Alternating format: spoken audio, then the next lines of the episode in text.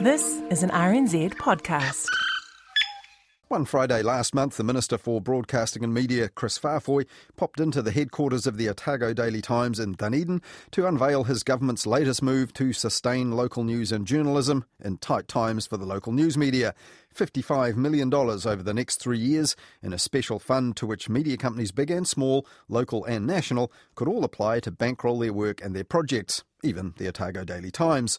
And this is the biggest single public investment in journalism for decades, and the first time public funding has ever become available for some media in New Zealand. And as we heard more recently on Media Watch, opposition political parties are pretty worried about the media being reluctant to bite the hand that's feeding them in future. Opposition MP Melissa Lee was asking questions like this. So the question was if a minister or the prime minister threatened to actually pull your public interest journalism funding, would you run the story? Is the question. 100%. The amount of funding we get around of drinks.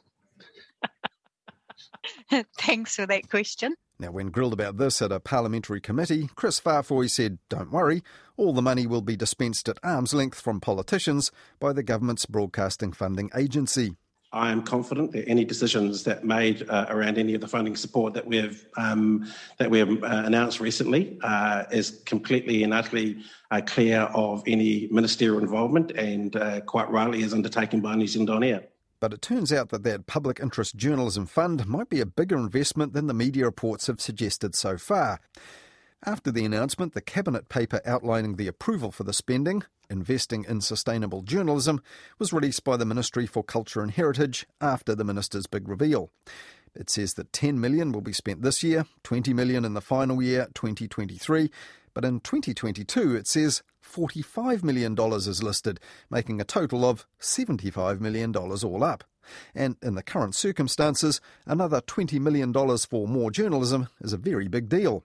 The Cabinet paper says that on the 6th of July 2020, Cabinet agreed to provide $77 million over three years for what it calls broadcasting initiatives. And the paper, in the name of the Minister, also says this. I will seek agreement to the use of the remaining $20 million in the contingency before the end of the 2020 2021 financial year. So, does that mean there will be a bonanza in 2022 for journalism or not?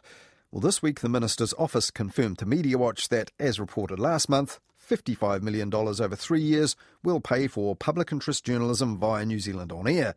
But the Minister has a further $20 million contingency, which he may seek approval to draw down as he sees fit.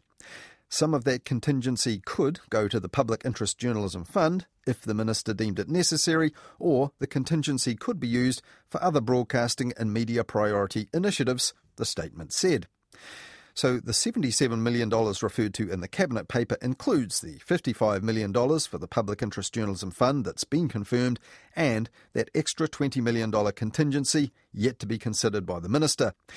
Now, the knowledge that there's another $20 million on the table for the Minister to call upon in 2022 probably means the media, lobbying of the Minister, won't let up between now and then. The first $10 million will be available this year, the Minister said, and the fund could be taking applications as soon as next month. But New Zealand On Air is relatively new to funding journalism and not with the sort of sums it will now have at its disposal. So this week I asked New Zealand On Air's head of funding, Amy Mills, is New Zealand On Air ready for the job? Yes, you're, you're right, but actually, we do have quite significant experience in terms of funding journalism and news and current affairs. We've gone through initial engagement with the sector to kind of gauge needs and understand where the pressure points are and how we do our normal funding and what does that look like. So, what, what does that mean, engagement with the sector? So, 24 interviews that were undertaken by Hal Crawford post the minister's announcement, so in sort of February, hour long interviews going into um, questions about uh, defining at risk public journalism. You know, we, we do fund news and journalism content currently, but there's a lot that we don't know about that sector that we need to understand. And so that's what those conversations were about. It was about understanding what the needs are out there. You're also recruiting for a head of journalism and uh, secondarily to that, uh, an advisor. So, two, two new people specifically Is that to administer this fund? It is. So we're currently in market for the head of journalism role, and we've actually allowed ourselves some flexibility that if we need um, a couple more bodies on the ground that might look like a funding advisor, but might actually be a bit more um, steeped in the experience of the journalism sector and might need to be doing something slightly different to our regular funding advisors that work into the New Zealand Media Fund, which is our sort of baseline funding model.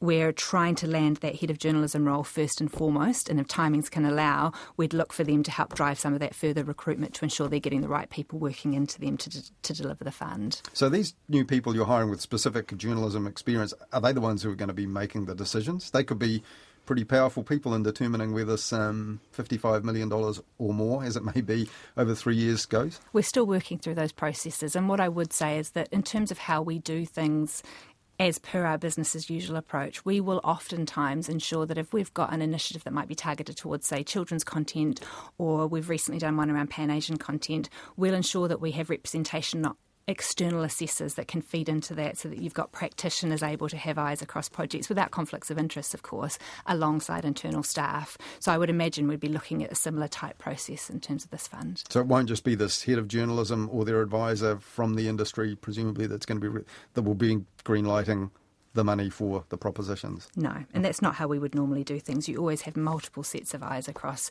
applications so that there's a sort of rigour behind that. So we will be trying to emulate everything we're currently doing within the same framework for this fund because it's it's tried and tested methods. So, okay, and finally. Um, the cabinet paper that was released just after the announcement by the minister of this public interest journalism fund uh, in it, he said he, he expected uh, that applications could be coming in as soon as April, which is only next month. Mm-hmm. And he even said uh, at one point the um, the first bits of content he would hope to see by the end of May. Mm-hmm.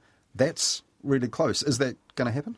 So I think the end of May deadline um, isn't a feasible one, and we're looking to have the fund open at the very end of April. Um, and we are aware that there's $10 million that has to get out the door by the end of June. So again, the, the processes will flow from there in terms of how we run assessment. And, and that, at the moment, for us is an eight week assessment process, and it may be less than that, it might be slightly tighter, but we're still going to be working towards ensuring that decisions are made before the end of the financial year.